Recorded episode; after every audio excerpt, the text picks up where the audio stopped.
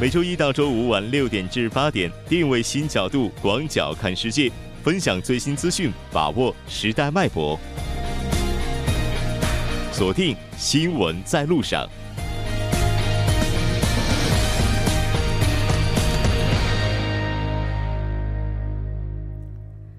好的，欢迎回来，这里是正在为您直播的 TBS EFM 调频一零点三新闻在路上。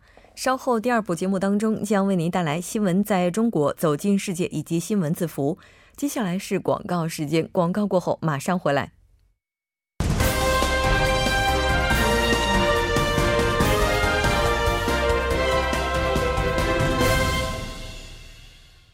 新闻在中国带您快速了解当天主要的中国资讯。接下来马上连线本台特邀记者王静秋，静秋你好，主播好，听众朋友们好。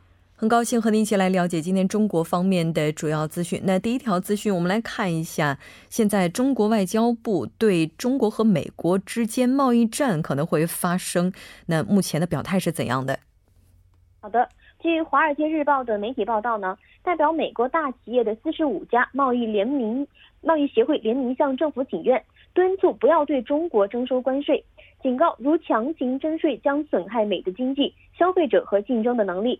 另外，在芝加哥布斯商学院举办的全球市场倡议 （IGM） 论坛上，四十三名顶尖经济学家也警告，征税无助于改善美国人的生计，反而可能损害大部分美国人的利益。主播，嗯，是的，刚才您提到的是美国当地媒体对美国征收关税一事表示反对的一些声音了。那么，就两国之间可能会演变的贸易战，我们来看一下中方做出的正式回应。对此，中国外交部的发言人华春莹在昨天的例行记者会上表示，中美的经贸关系的本质是互利共赢，中美之间不应该打贸易战。但如果有人逼迫，中国不会怕，也不会躲。中美经贸关系的本质是互利共赢。那近四十年来，中美合作给两国都提供了巨大的市场，创造了大量的就业机会。事实上，非常可观地降低了美国家庭的平均开支负担。有数据显示，在二零一五年的时候，中美经贸关系就帮助美国家庭节省了约八百五十美元。如果美方没有从中美经贸合作当中获取实实在在的利益，中美经贸合作也不可能获得如此持续快速的增长。华春莹表示，中方从来不刻意追求顺差，造成目前中美贸易不平衡的因素是多方面的。解决在正确思路应该是扩大对彼此市场的开放，做大合作蛋糕，绝不是打贸易战或者是强买强卖。根据美国国内的一份民调啊，半数以上的美国人都反对提高钢铝产品的关税。而且呢，还有人认为有关征税行为将对美国的制造业等下游产业造成严重的冲击，导致其他经济部门减少十八万个就业岗位。有多名的经济学家的观点以及世界多国的反应，明白无误的表明打贸易战没有赢家。那华春莹也表示，中方不想跟任何人打贸易战，但如果有人非要逼迫我们打，那么我们一不会怕，二不会躲。如果美方最终采取损害中方利益的行为，中方必将采取坚决和必要的应对措施，来维护好自身的正当权益。主播，嗯，是的，没错，因为毕竟当美国对钢铁以及铝产品增加关税的时候，对于韩国以及日本来讲的话，那或许能够从这个盟国的角度出发来寻求豁免，但是对中国来讲的话，这场仗可能就是硬碰硬了。我们再来看一下下一条消息。好的。中国央行决定自五月一号起停止第四套人民币部分券别在市场上的流通。主播，是的，也就是从五月份之后，我们可能就很难再看到第四代人民币了。我们来看一下相关的报道。是的，经国务院的批准，中国人民银行决定自二零一八年的五月一号起停止第四套人民币的一百元、五十元、十元、五元、两元、一元。两角的纸币和一角的硬币在市场上流通。主播，嗯，是的。那这次的话，集中兑换的时期放在什么时间了呢？那第四套人民币的部分券别的集中兑换期呢，为二零一八年的五月一号至二零一九年的四月三十号。那么在此期间，其持有者可到各银行业金融机构的营业网点来办理兑换。集中兑换期结束之后呢？第四套人民币的部分券别持有者可到中国人民银行的分支机构选定的银行业金融机构来办理兑换。主播，是的，也就是未来如果在中国市场上看到完全红色纸币的时候，就只可能是一百元人民币了，而再也看不到这个一元的纸币了。我们再来看一下下一条消息。好的，中国教育部取消五项全国性高考加分，重庆的相关政策已经调整。主播，嗯，是的，我们看到在网上这条消息已经传播开来了，来看一下具体的报道。好的，中国教育部在关于做好二零一八年普通高校招生工作的通知中称，要全面取消体育特长生、中学生学科奥林匹克竞赛、科技类竞赛、省级优秀学生。思想政治品德有突出事迹等全国性高考加分项目，在二十一号呢，教育部发布了关于做好二零一八年普通高校招生工作的通知，对今年的高校招生也做出了一个部署。在通知指出，指出要进一步提高中西部地区及人口大省的高考录取率，中央部门所属的高校要向重点高校录取比例相对较低的省份来倾斜，全面取消体育特长生、中学生学科奥林匹克竞赛、科技类竞赛。省级优秀学生、思想政治品德有突出事迹等全国性高考加分的项目。主播，其实这也不是中国教育部第一次提到取消这五项高考加分了。是的，早在二零一四年底呢，教育部就发布了关于进一步减少和规范高考加分项目和分值的意见，要求从二零一五年的一月一日起取消体育特长生、中学生学科奥林匹克竞赛、科技类竞赛。省级优秀学生和思想政治品德有突出事迹等五项加分的项目了。主播，嗯，是的。那高考加分政策在全国进行了调整，重庆考生他们的这个加分政策是怎样的呢？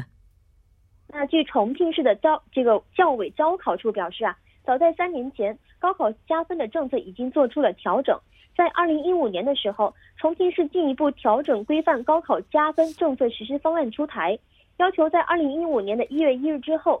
获得全国奥赛、国家二级运动员、科技创新大赛、工程类大赛、思想品德突出、万分之一优秀学生等六个项目证书、荣誉称号的考生，高考录取不再加分。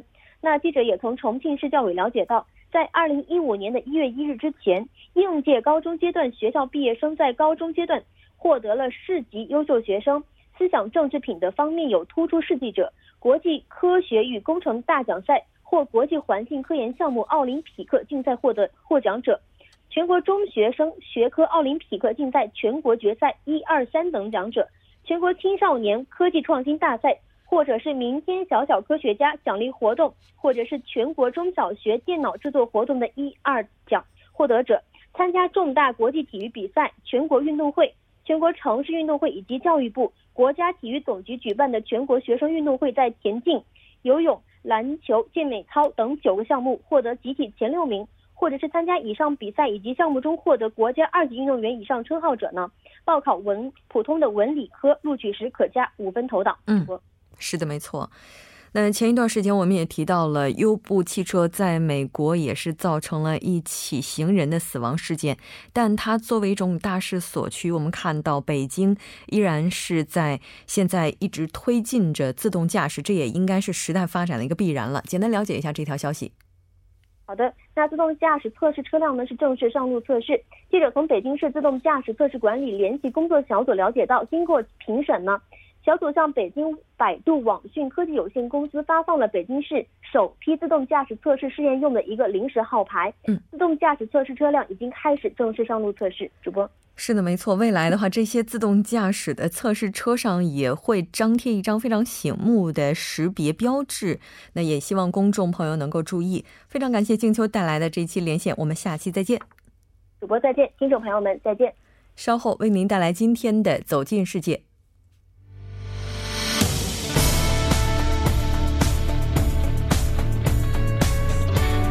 您现在收听的是《新闻在路上》。好的，欢迎回来，走进世界，为您介绍主要国际资讯，带您了解全球最新动态。接下来马上连线本台特邀记者夏雪，夏雪你好，主持人你好，很高兴和您一起来了解今天国际方面的主要资讯。我们先来看一下今天的第一条消息。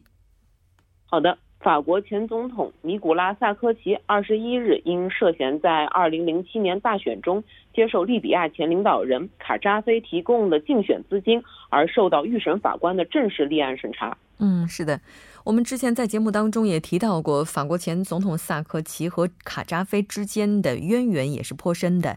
这次对萨科齐，他对他进行审查，罪名是什么呢？据这个媒体报道呢，这个司法部门消息人士透露，对萨科齐立案审查的罪名为竞选非法筹资、被动腐败和窝藏被挪用的利比亚公款。审查期间呢，萨科齐将受到司法监控。就在这个当地时间三月二十一日，法国的前总统尼古拉萨科齐准备这个乘车离开家，因为呢涉嫌接受利比亚前领导人卡扎菲的竞选资金。于是呢，这个在于二十日，在这个巴黎的西郊城市被警方拘留。嗯，为何被抓呢？这个法媒称呢，这个多位卡扎菲时期的利比亚前要人可能递交了新的证据。那对于后续程序，目前萨科齐本人他的态度是怎样的呢？据说呢，这个拘留结束后呢，预审法官当即做出了这个立案审查的决定。这表明呢，这个预审法官有充分的理由认为应该继续对该案进行侦查，但是萨科齐是否认了对其的上述指控。嗯，当然，无论如何，真相也许只有当事人是最为清楚的。那这条关注到这儿，我们再来看一下下一条消息。喂，你好，夏雪。喂，你好。嗯，刚才没问题吧？啊，没问题。嗯，好的。我们来看一下下一条消息，也是之前提到的脸书泄露用户信息的这条。是的，五千万用户的数据被滥用，让这个全球最大的社交网站脸书是引火上身。针对脸书和剑桥分析公司的起诉呢，已经开始了。嗯，是的，也有媒体说这只是就一系列诉讼的开端。是的，没错。据这个路透社分析呢，这可能是针对脸书和剑桥分析公司一系列诉讼的开始。但是呢，而且这只是这个脸书官司大战的一部分。据《华尔街日报》二十一日的报道，知情人表示，由于脸书涉嫌将五千万的用户数据泄露给与这个美国总统特朗普竞选团队有密切关联的数据分析公司剑桥分析，美国的联邦贸易委员会正在调查其是否违反了二零一一年一份和解协约的条款。如果是认定违反的话，脸书公司可能将面临数以百万这个美元计的。罚款。另据这个美国的法，这个英国的《金融时报》报道呢，英国的信息专员正在申请法庭搜查令，以便追查该公司的系统。欧盟也要传唤脸书的 CEO 扎克伯格进行解释。嗯，其实之前关于脸书泄露用户信息的传闻，这应该不是第一次了。那但是这次的事件，它的涉案人员是非常大的，所以说它对脸书整体的影响到底有多大呢？是的，影响是非常大的。自这个信息泄露的消息传出，并且遭到监管机构介入调查呢，脸书公司的股价是接连两天下挫，而且已经是累计下跌逾百分之十二。在推特的网站上呢，一个呼吁人们删除脸书账户的话题标签，也是登上了全球各地的热搜。而且知情人士呢表露，多年来呢，社交媒体巨头脸书对这个应用程序开发人员如何利用其。用户数据的监管是较为松散的，即使呢于这个二零一五年脸书限制数据浏览权后呢也是如此，所以说脸书现在正是在自食其果。此外呢，剑桥分析公司总裁尼克斯目前是暂时被停职了。嗯，是的。那应该说，脸书它这次的活动的话，也是给所有的从业人员敲响了警钟。因为在现在大数据的时代，人们怎么样在利用这些庞大数据的同时，去保护使用者他们的个人隐私安全，是值得所有人去思考的问题。那我们再来看一下今天的下一条消息。好的，美国联邦储备委员会二十一日宣布，将联邦基金利率目标区间上调二十五个基点。到百分之一点五至百分之一点七五的水平，这是美联储今年以来的首次加息，符合了市场的普遍预期。嗯，那这次加息的原因是什么呢？美联储在当天的例会后发表声明说呢，近几个月来美国的经济前景有所改善。美联储进一步加息有助于经济温和增长，就业市场保持稳健。声明显示呢，美联储认为未来数月通胀率将回升，并在中期内达到美联储百分之二的目标。但是美联储呢强调将继续密切关注通胀的走势。嗯，是的，没错。那我们了解到，美联储还上调了今明两年经济增长的预期。是的，没错。不仅如此呢，它还是进一步下调了失业率失业率的这个预期，显示呢对这个美国经济前景是保持有信心的。嗯，是的，没错。那我们也了解到，这是美国在进入一八年之后的第一轮上调利率。据预测，接下来的话，在一八年内还会有两轮。现在的话，也是时隔十年七个月，韩美的基准利率呢出现了逆转。这条关注到这儿，我们再来看一下今天的下一条消息。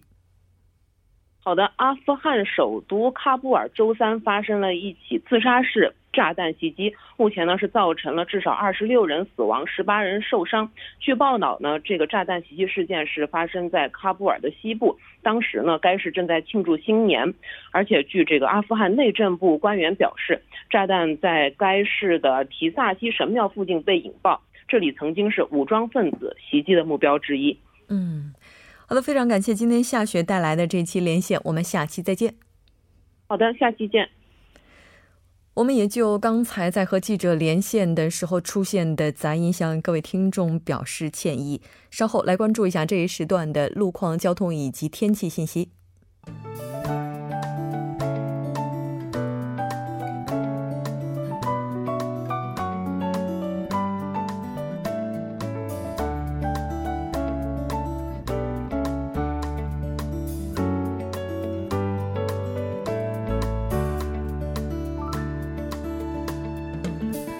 晚间六点四十八分，依然是由程琛为大家带来这一时段的路况及天气信息。我们先来关注一下高速的路况，在京釜高速公路首尔方向，七星东滩交叉口至水源交叉口，目前呢由于晚高峰行驶车辆的增多而交通停滞。在相反方向，汉南大桥至瑞草交叉口，目前路况也不是很乐观，拥堵比较严重，还望途经的车主们参考相应路段，小心驾驶。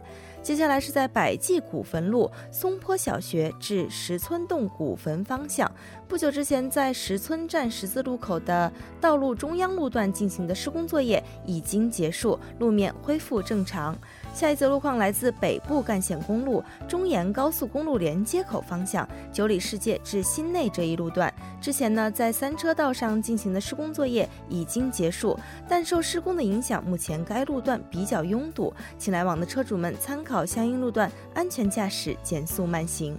好的，一起来关注天气。春分节气之后呢，回暖会逐渐成为大趋势。预计未来三天，全国大部分地区将进入降水间歇期，气温也将一路攀升。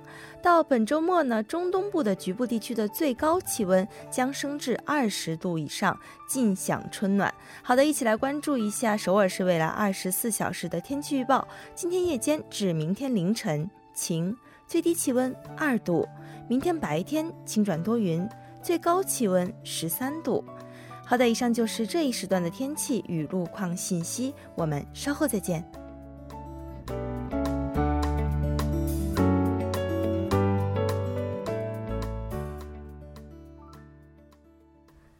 好的，欢迎回来，聚焦热门字符，解读新闻背后。接下来马上请出栏目嘉宾一月，一月你好，你好，主播，很高兴和尹月一起来了解今天的新闻字符。今天的新闻字符的话，跟今天这个日子有关。对，今天是一个非常特别的日子。那主播也在开场的时候已经跟我们预告过了啊。那所以我今天带来的字符呢，也跟今天有关。今天就是世界水日。嗯。其实世界水日，我们节目从昨天晚上在结束的时候就已经开始提到了。在釜山的一些环保工作者，他们把这个 EM 土球就投到了海里，然后去帮助这个水资源净化，是吧？其实，在节咱们节目当中有一个广告也是跟水资源有关的，这个世界水日有关的。不知道大家有没有听到过这个广告？如果没有听到，那么今天一定要从头到尾 关注一下 TBS EFM 一零一点三，我们辛辛苦苦录的广告，大家一定要 赏脸一下。是的，这个世界水日的话，到现在为止，它其实这个时间并不长。对它其实。提到这个世界水日是还是蛮早的，他在七七年召开的这个联合国水事会议的时候呢，就已经向全世界发出过这样的一个警告。他当时就预测啊，就是说水会成为一个非常深刻的社会危机，会成为呢石油危机之后的下一个危机。那么到了这个一九九三年的一月十八日，在第四十七届的联合国大会呢，是根据了联合国环境与发展大会制定的二十一世纪这个行动议程议程当中提到的这个建议。是确定了，从九三年开始，每年的三月二十二日就是定为了世界水日。那它的目的呢，就是为了唤起大家的这个节水意识啊，加强水资源的保护，为了满足人们呢在日常生活、商业和农业对水资源的这样的一个需求。那联合国长期以来呢，也是致力于解决因水资源需求上升而引起的全球性的水危机。嗯，是的。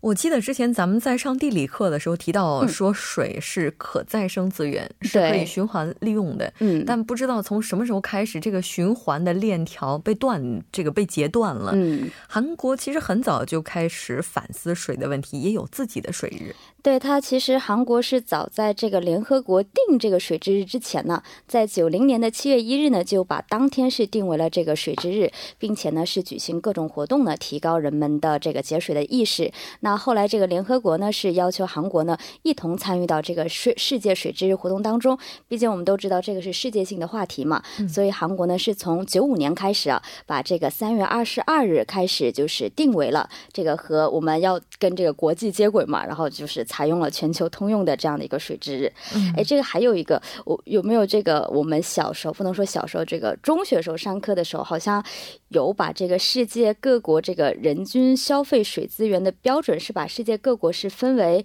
哎，有三个不同的，什么水稀缺呀，还有水不足和水资源丰富这样的三种这样的分界。知道这个韩国目前是什么样的一个情况吗？我记得那时候关注到的，在韩半岛，特别是南端，是属于水资源比较丰富的区域。嗯嗯嗯。但是其实按照这个标准去划分，韩国因为每年每人他消费的水资源是达到了一千四百五十二立方厘米，它是应该会划分到这个水不足这样的一个国度。那么也预测呢，到二零二五年的话，它可能就会被列为这个水资源紧缺的这样的一个。阵营当中，嗯，其实水资源不足问题，在近几年的话，我们在韩国生活的朋友应该也都是能够体感到的。特别是到了夏天，我看了一下，就是在今年的话，这个韩国也有可能会出现干旱的问题。现在是有类似的一些预测。当然，我们不希望出现这个情况，还是希望大家能够节水，让这个有可能会出现的情况不出现。是的，我记得好像去年我们在做韩国新闻当中，那时候就有江原道的一些部分。地区是有这个干旱的这样的一个倾向，嗯，对，是的，嗯，那现在的话，应该说韩国的环保部也是为了提高市民的节水节水意识啊，开展了很多的活动。哎，我觉得其中就包括咱们录的公益广告，没错，这个是一个，还有是一个环境部和国土交通部呢，是在今天下午两点在京畿道的高阳市是举办了这个一八年世界水日的纪念活动。今年这个联合国的主题是定为这个 Nature for Water，就是说借自然之力呢护。绿水青山也是这个韩国政府呢也是非常紧贴这个联合国的主题啊，把国内的主题是定为这个水的未来呢，在这个自然里寻找。那么通过这个主题呢，是让市民了解到这个自水这个自然恢复的这样的一个重要性，重视水的价值啊，改善认知，可持续发展的水资源管理等等。然后是举办了一系列的活动呢，突出这些主题。那么别看不要太小看这个。今天举办的这个活动是国务总理李洛渊呢，环境部的长官，还有国土交通部的这些一系列的次官呢，也都是参加了，也是颁发了这段期间呢对韩国水资源管理发展有贡献的什么这个总统的这种表彰奖啊等等。对，没错。其实跟韩国比起来的话，应该说中国的水资源问题是更为严峻的吧？对，那按照刚刚我们划分的话，其实中国是要列列为这个水资源紧缺的国家。其实咱们中国的水资源总量很丰富，但是划到人均的话，就是位列世界第一百二十一位了。所以这个中国其实也在更早的时候就意识到水的问题了。他在八八年的时候就已经颁布了一个叫做《中华人民共和国的水法》，而且从从那一年呢是规定为每年的七月一到七月七日是一周都是中国的水周。那么之后呢，也是因为联合国的这个呼应嘛，从九四年的开始呢，是把中国水周的时间呢改为每年的三月二十二到二十八日。嗯，是的，今天在中国也是有很多活动的。虽然说这个南水北调是缓解了中国现在北方水资源匮乏的问题，但是也希望更多的人能够这个加强节水意识，让目前的这种就似乎不那么缺的这种状态哈，维持的时间更长一些。好的，非常感谢尹月今天带来的这一期节目，我们下期再见。好的，我们明天再见。那到这里，我们今天的第二部节目就是这些了。整点过后马上回来。